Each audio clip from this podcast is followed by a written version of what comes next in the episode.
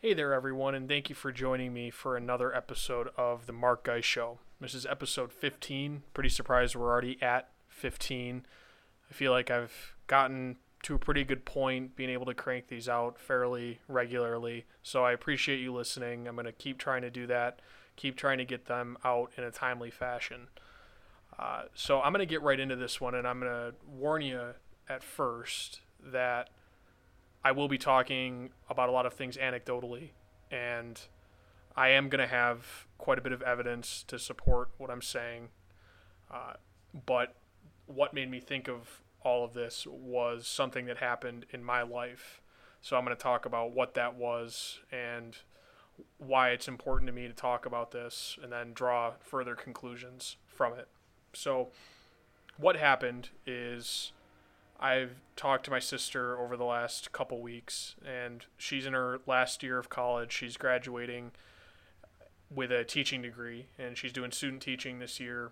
And my other sister, so my middle sister, I'm the oldest. I have two younger sisters. The middle one graduated last year. My wife and I gave her a pretty generous graduation gift, and we were planning to do the same for my youngest sister when she graduates, give them something to start out on. And I saw that when I talked to her, when I talked to my youngest sister, that she really needed a computer right now. And she needed it to get through this year of school. I've been in that position not having a computer, and I know that it's rough. So we talked about it, and I said, well, maybe as your graduation gift, my wife and I can buy you a computer. Give you something you can use now that you need now rather than give you a gift further off in the future. And I know a decent amount about computers, I guess, at least more than the rest of my family, so I'm the go to on that. So she especially liked that I'd be involved in the process of buying one. So we talked about what she needed, you know, what what did she really want in a computer, and we went from there. And so I did some research. I I like just looking at computers. I recently bought a used one from somebody off Craigslist. I was down in Dallas for work and I really needed one just to be able to operate and be able to do my own personal things. I was using my work computer for personal things, but you can't install any software on my work computers. You can't do much in terms of private things and produce private things on there. You could do basic things like browse the web and I could write documents, but there are other things that I that I like to do on the computer. You know, store my music, uh, watch videos, do you know a lot of other things, save things, record podcasts, all on a personal computer, and those are things I didn't feel comfortable doing on my work computer. So I had recently bought one, so I looked at everything that was out there. I had looked at everything from Chromebooks to the HP Stream to lower end laptops, see where the best bang for my buck was going to be. And I ended up getting a good deal on a used computer, luckily, based on the computing power and everything. I did a lot of research on it. So I I knew what was out there and we were able to talk through it. What did she want? What did she need? And we ended up talking through it and the Chromebook ended up sounding like the the best alternative for her. And Chromebooks are cheap. I know that they run from probably the lowest end ones run from $150. They they run up to you know 300 probably is the high end 350 depending on what the kind of specs you get with the Chromebook. Once you get into that range though, you tend to buy a full Windows computer. And then there are obviously if you need more specs, you can go to higher end PCs all the way up to you know gaming PCs and Macs are high end in terms of price as well. But we weren't discussing anything in the higher end, and I wasn't either. I didn't need or want anything expensive. I'm not a gamer. I do like to do certain things on my computer. I need some storage space and some speed. But I don't need extreme amounts. So we discussed through all that. Like I said, Chromebooks ended up being ended up sounding like the best thing for her. She said portability was probably the most important thing for her. And now everything at her school pretty much is done with Google products. And she's very comfortable using Google Docs and Gmail and Chrome. And that's what she uses on her current computer, which the screen broke, and she said it's very slow. Uh, and so she has it hooked up to a monitor in her bedroom, but she doesn't have a computer at the time. But going through all that, she and I got into a further conversation. I found one that I thought that I thought looked like a very good deal. I had just gone through the process myself, but I was saying it's it's incredible how cheap computers are now and how they continually get cheaper and cheaper. You know, what you get for your money goes up appreciably each year. Because I had also been looking about a year, year and a half ago at computers, and I saw even from then prices have come down, and what you get for $200 is more this year than it was last year. And I remembered back to when my dad he he worked out of the house and he needed to get a computer when I was a little kid, and I remember him getting it and what the cost was, and, and the cost of that computer was about a thousand dollars. And we talk about it now. You know, I, I, I don't remember him saying at the time how much it was, but we've talked about it since. And that was probably in 1997, 1998, something like that. So I was a little kid, but old enough to remember something like that, especially a computer was still kind of a foreign concept to me. Some of my friends had them, my richer friends had them, but a lot of us didn't have them because it wasn't mainstream yet and the internet wasn't it hadn't taken over the world by storm quite yet.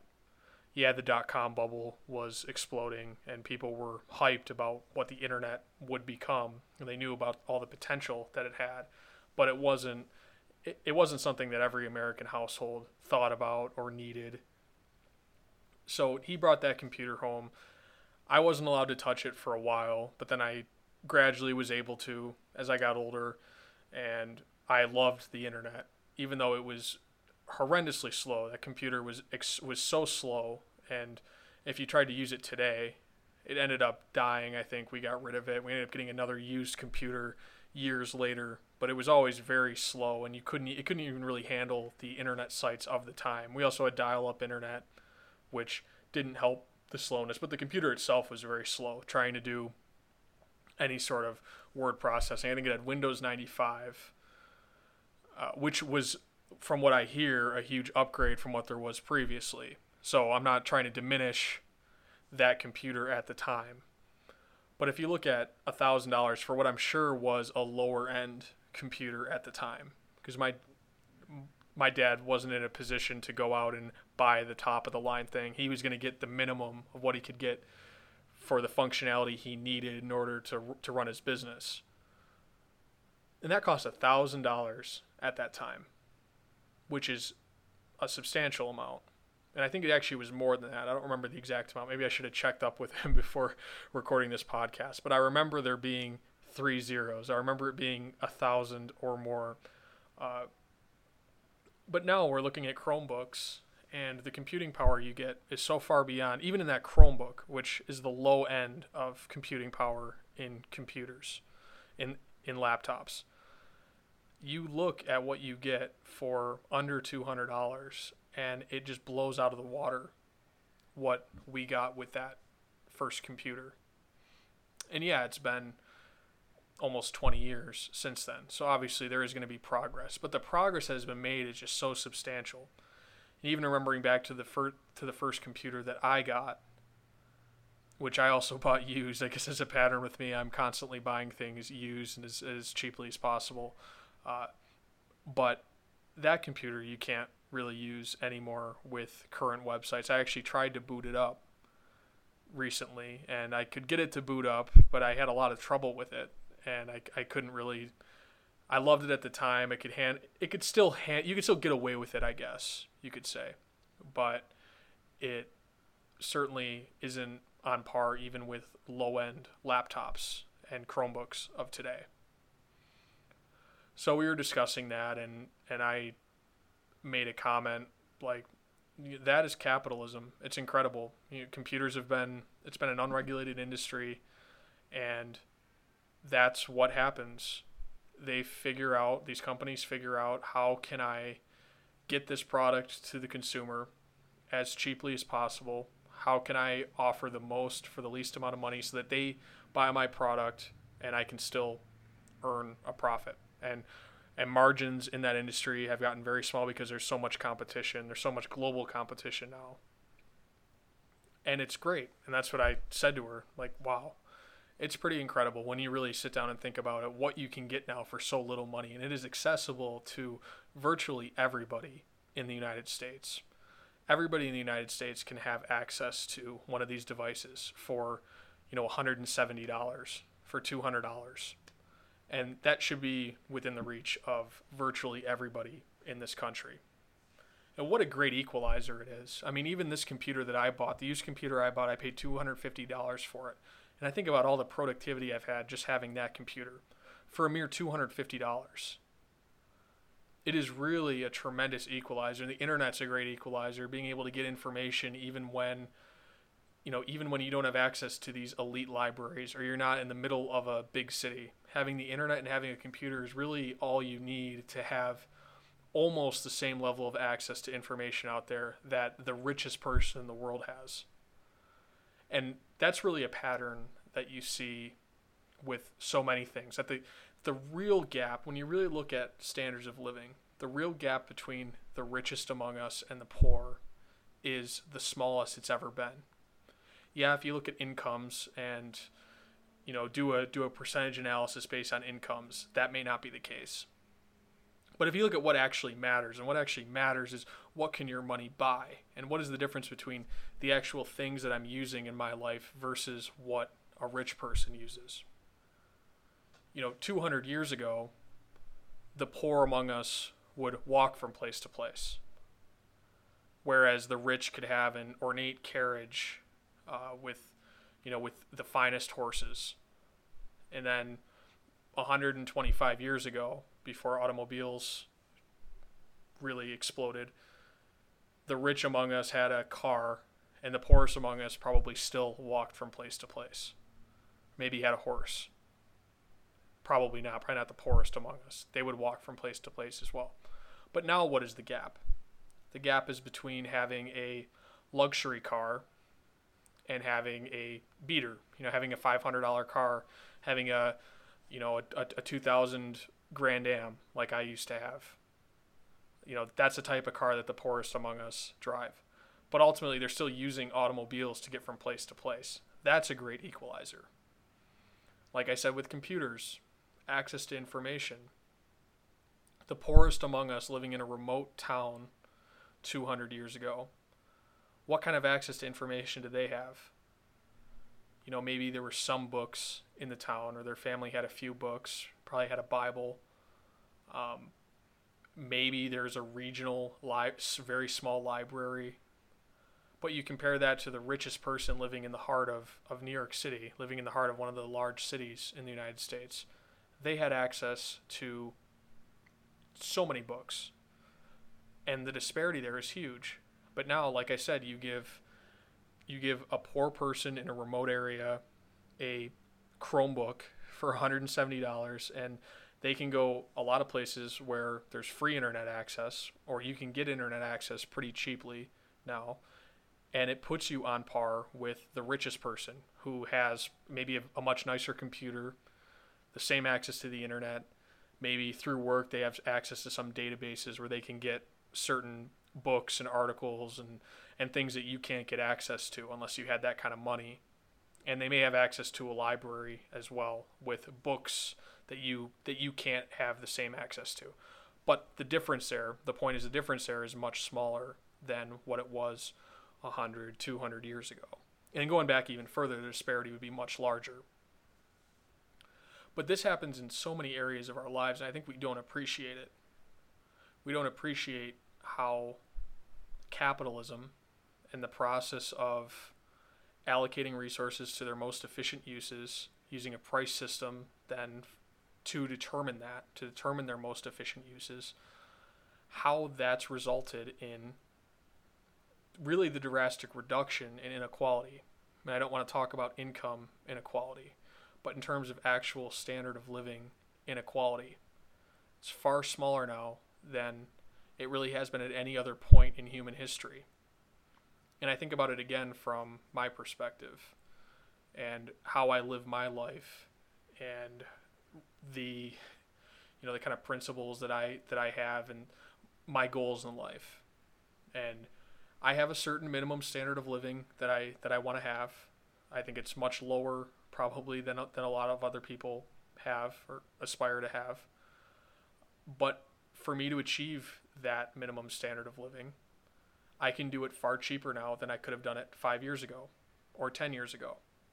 You know, I can get a computer cheaper than I could have at that point. Say I'd, I'd wanted to, I'd wanted to achieve the same level of productivity. I may have had to pay $500 for the same laptop at that point in time. I would have had less access to other electronic goods. Um, I keep thinking in terms of electronics. If I wanted the same kind of cell phone plan, I would have paid substantially more for the same amount of, of data and a phone with the same computing power. I got my phone for free by signing up with a low cost provider. Um, just so many things in your life, vehicles. You know, my both of my vehicles now, my wife's and my vehicles are over 10 years old, but those were top of the line vehicles, or you know, they were nice vehicles. They're a Toyota and a Volvo when they came out. That was 10 years ago. So to get the same level of functionality in an automobile, I may have had to pay $20,000 for these cars or $25,000 for these cars at that point in time. Whereas now I I could buy both of these vehicles. They're probably worth 8 grand together rather than the 40 grand it would have taken me to buy them back then. And the car industry continues to to churn out higher and higher quality cars. And I'm amazed. I, I rented a 2016 Chevy Cruze to drive back home for the holidays.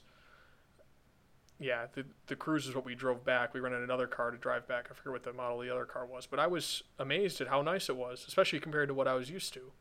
Because I'm used to these 10 plus year old cars, which are great. They get the job done. That's all that I need.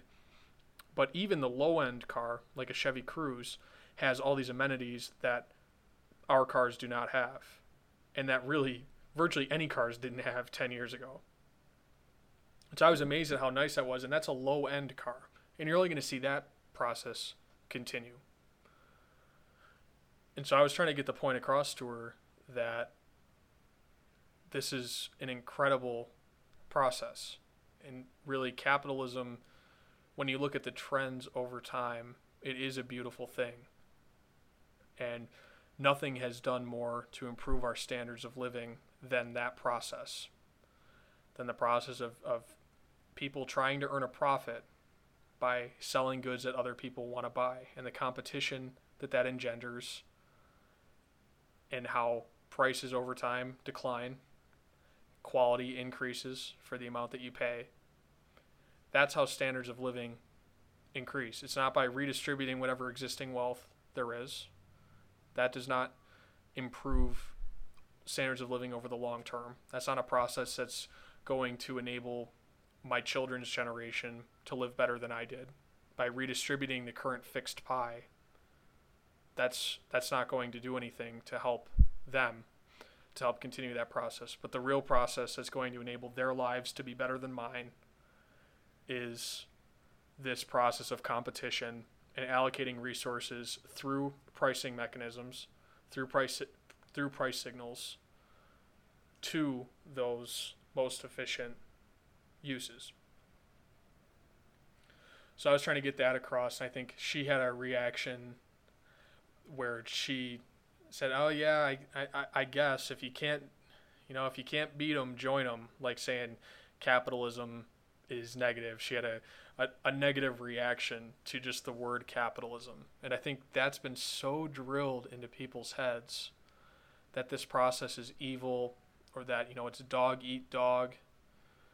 And they think, oh, there must be a more humane way to go about this. But this is the most humane process there is. This is how the you know, the capitalistic process, that's how we've been able to feed growing populations, you know, exploding populations over the last couple centuries. It's due to the industrial Revo- industrial revolution, making people more and more and more productive, increasingly productive, on an annual basis, and that productivity is increasing on farms. And you're, out, you're now able to get more food on less land using fewer people, um, using less capital. That's how populations have been able to explode. And that's how we're able to increasingly specialize and, and become increasingly good at whatever our line of work is. And by being more productive, we're able to uh, command higher wages because our marginal productivity is higher and our standards of living go up. It's, it's really an incredible process that I wish we would teach our children all the fruits of, of that process and how that is the reason why we have it so good now compared to our ancestors. That is why we no longer have to toil in the fields every day just to make enough to survive, just to get through to the next day. Because that's how humanity has survived for the majority of its existence. But now I have the freedom to be able to to make this podcast. I have the freedom to be able to spend all day all day tomorrow on Sunday watching football. It's because of this increased productivity that is an inevitable result of free markets and of capitalism. So I was kind of surprised by her. Eh, I wasn't surprised, I should say, but kind of disappointed in that reaction. I think you get that reaction if you ever try to talk about the positives of capitalism because it's been so hammered in to our heads all growing up that it's a negative.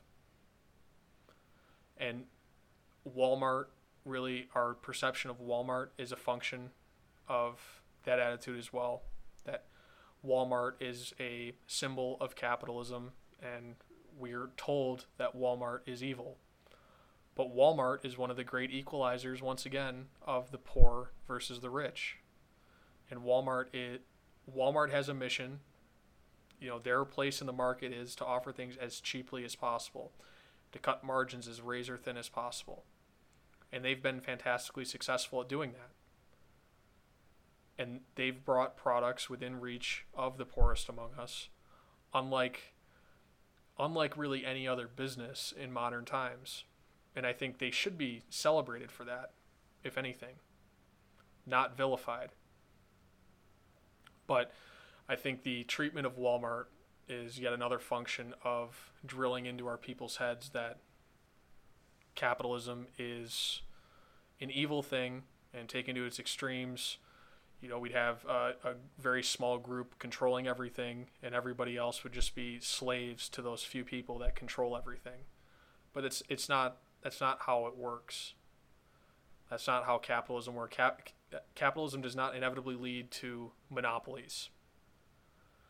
Now, crony capitalism can inevitably lead to monopolies, but monopolies really only persist either when the company that is the monopolist does such a good job and is so efficient at providing whatever their product is to the consumers at a low price if they're so good at that that nobody can compete with them that's how a monopoly can persist. Or where government has created such a such a large string of, of regulations that no new entrant into that business can possibly you know can possibly survive can possibly navigate that web of regulations in order to compete with the existing monopolist. Those are the only two ways that it can happen. So if we have government out of the way in an industry the only way you're ever going to see a monopoly is if that business is doing such a good job that no new competitor could even think of competing with them, which is a great thing for consumers. And there is no known instance that anybody has ever been able to put down or actually observe in reality of predatory pricing, which is another big criticism of capitalism. But there's no known instance of that. I know that it's drilled into people's heads. I know that I learned about it and I didn't know until later when I actually tried to dig up. Okay, so when has this happened in the past? You know, when has predatory pricing been used to drive others out of business? And it has not happened because it is so difficult to do, and you must sustain large losses for a long period of time in order to drive others out of business. And then w- once you rise your price or raise your prices back up to their previous levels, now that entices new competitors to come in and compete with you again. So if you really do want to try to do that, it's it's not going to it's not going to result in any long-term gain. And I think businesses know that, and that's why they haven't done this. But I hope that we can, as a people, finally start to realize what good capitalism has done for us and how that really is the engine of our standards of living rising. So that was a lot of, of ranting or just stream of consciousness. I do have some statistics though on computing power increasing. So to, to give some teeth to what I talked about earlier. Uh, but basically, there's this measure million instructions per second, MIPS, and it's a general measure of computing performance. And so the amount of work basically a computer can do.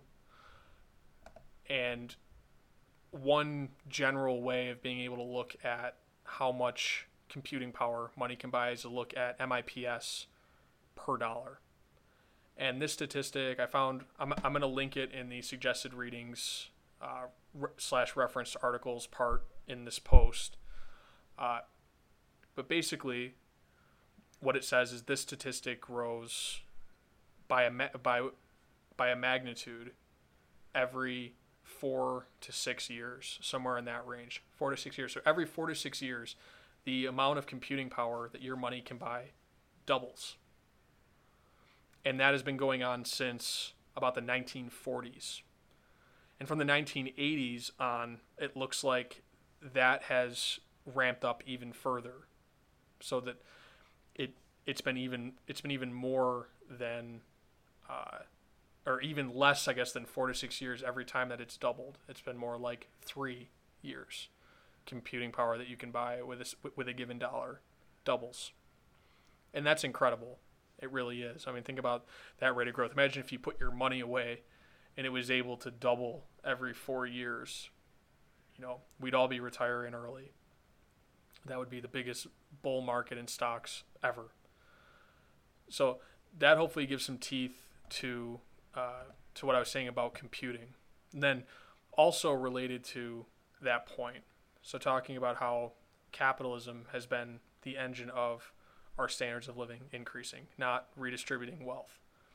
Industries where the government has gotten most involved have seen their costs sky- skyrocket, at the very least, increase pretty sharply over the same time period that industries that the government largely hasn't gotten involved in have seen prices dramatically decline. So I'm going to have another article linked up from uh, the Foundation for Economic Education. I talked about them in the in the last episode. I think they do a great job. I had to dig this back up because I read it about a month ago. It came out, yeah, just about a month ago in in mid August. The title of it is "Why Luxury TVs Are Affordable When Basic Health Care Is Not." And they have a beautiful chart in this article from the the statistics are taken from the Bureau of uh, uh, of Labor and Statistics, and it shows textbooks and college tuition since the year 1996 have increased by about 200%. Textbooks 207%, college tuition 197%. Pretty much the same, you know, hugely increasing upward trend.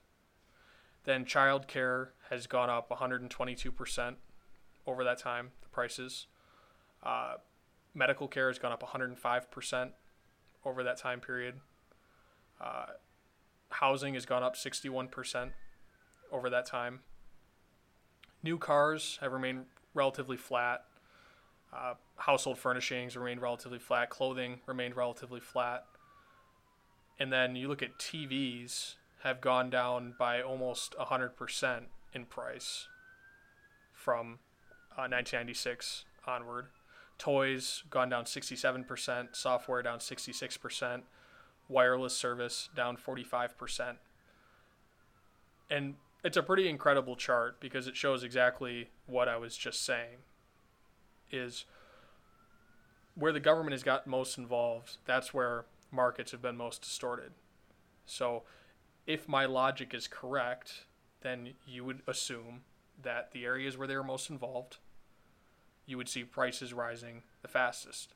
And that's exactly what this article or what this chart shows in one really easy to visualize chart. In areas where they have largely you know largely not been involved in, prices have fallen. And it's because that's where free markets have been most able to operate. Obviously, we don't have purely free markets anywhere. So, uh, and sometimes it's hard to gauge which one has more government involvement than the other. There's not really a good way to quantify that. So, I don't know how you could test this empirically. But if you look at this chart, it's clear. And so I think the the broader implications that we can draw from this is that we need free markets, especially in the areas of our lives that are, are most important. So I think now you would look at computers as being a necessity or a, a virtual necessity for a lot of people in this country. I think you could put it right up there, you know, not quite up there, but with healthcare, with other basic human needs for food and shelter and water. It's it's not at that level, but it's kind of a, a secondary need, you'd say, and it also depends on what you do for work. Uh, you know how what your specialized skills are that you're going to use to make a living to earn those things, to be able to put a roof over your head, to be able to eat, and you know be able to take care of yourself when you're sick, or be able to pay for medical care when you're sick. Um, so saying that we put computers in that secondary category. Would anybody advocate today to say, you know computers are so important, we need to put government in charge of uh, of producing computers and making sure every person gets a computer? Would anybody really advocate for that? Is there any possibility that that system would be better than the one that we have now, where prices have been driven so low that virtually every American can access a computer, can buy a computer if they need one. They can go out and they can go out and, and get the lowest end computer and be okay and be able to satisfy that need. Is there any way that we could possibly provide it through government, you know, through taxpayer funding more efficiently than the market does? No. And so I think looking at something like healthcare, which is extremely important, why do we put that on a pedestal and say, oh, the, the free market can't handle healthcare? When a secondary need that's you know not quite on the level of healthcare, we've seen all the benefits that free markets have had. I think the more important something is, the more we need to leave it up to markets to figure out okay, how can we segment customers? Because for businesses, I mean, poor customers are very valuable as well. Every business doesn't just go cater to rich people. You know, yeah, you have you have your Jaguar and your and your Porsche and and those luxury car manufacturers that are catering to the rich. But then you have, you know, Toyota and Chevy and Kia and Hyundai. All of them are catering toward the lower end. Same thing in supermarkets and stores. I mean, if you look at food shopping, you have, yes, uh, Whole Foods, th- those types of stores, which are typically wealthy people shop there. But then at the low end, you have Dollar Trees and you have other discount supermarkets. You have Aldi.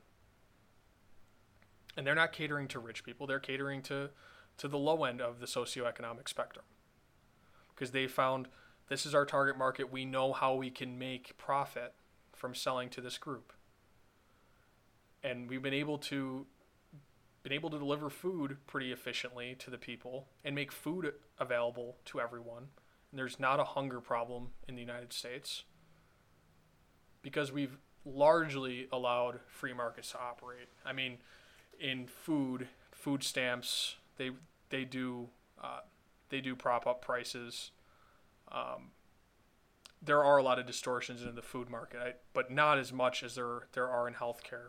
And what pe- when people promote a state-run healthcare system, a single-payer healthcare system, Medicare for all, I don't get how they can look at other ways that their lives have been improved through, you know, talking about electronics. I keep coming back to that because I think that's the clearest example for people, and they can see, they can think about the cell phones they've had over time and the computers they've had over time and how much better those things have gotten. But don't, wouldn't we want that same process to be at work in healthcare? To figure out, okay, yes, we have different segments of the population that we're going to need to cater to differently. Obviously, the richest people are going to have different healthcare wants and needs than the poorest among us. But businesses are going to pop up to cater to those different groups. And that's the way that we've traditionally been able to improve standards of living for all and have been able to do it as efficiently as possible. Is capitalism perfect? Absolutely not. And I don't think anybody would advocate that it's perfect. But you have to weigh it against the alternatives. And there is no utopian alternative where everything can be provided perfectly the highest level of service possible for a low price. Uh, you know, there is no realistic utopia, and th- that's the problem that a lot of the progressives have, where they think that, oh, a you know, the goal of the government program is how it's going to actually ultimately be. They say, okay, we're going to have universal health care for all. That means we're going to have high quality health care for all at a fair price. That's what they think. You know, they don't even challenge that assertion. They don't even think about, well, you know, is there evidence to back up the fact that that's realistic, that that's possible, or that that's going to be a better alternative than what the markets will provide, what the markets would bear out? They don't even go through that line of thinking. And so, yes, of course, capitalism with its flaws, you know, like I said, it's not perfect. And there's not always a perfect trajectory upward. You know, there's not always a perfect decline in prices and perfect increase in the quality that you receive. If you're comparing that versus utopia, yeah, capitalism is going to lose every time because it's impossible to compete with utopia. Anything in real life is, is, is impossible to compare with utopia. But utopia is not real and so I I hope that we're able to as a as a people realize this and realize that where free markets operate most is where our lives have been improved the most and where we've seen the most improvement in being able to uh, service us and being able to to live better than prior people have been able to live. So, like I said, that wasn't really based out of um, out of current events or anything relevant exactly to today, but it's more the more talking about the environment as a whole, talking about the political and uh, and ideological state of the United States as a whole.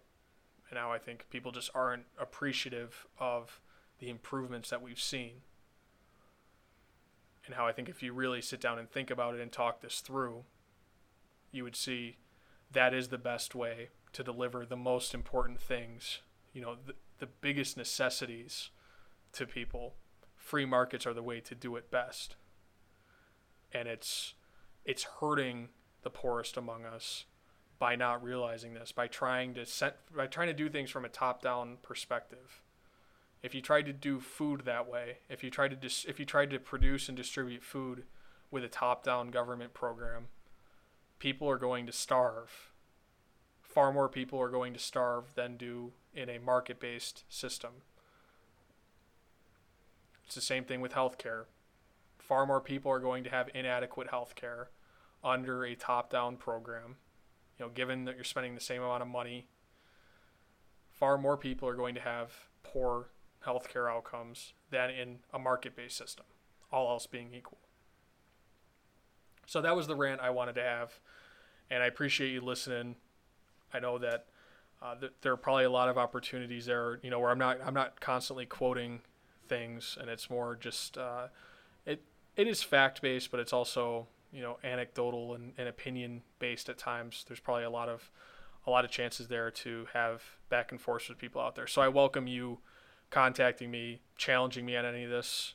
I would love to discuss it further. I've said in the last few podcasts, this is available on iTunes, Stitcher, TuneIn. You can subscribe any of those ways, any other podcast aggregator. We should be on by now. You can reach me on Twitter. Uh, I, and I just look forward to, to talking to everyone. I'm really having a good time doing this, and I'm glad to be at episode 15 now. Looking forward to being at 20, 30, 50, 100. So thank you.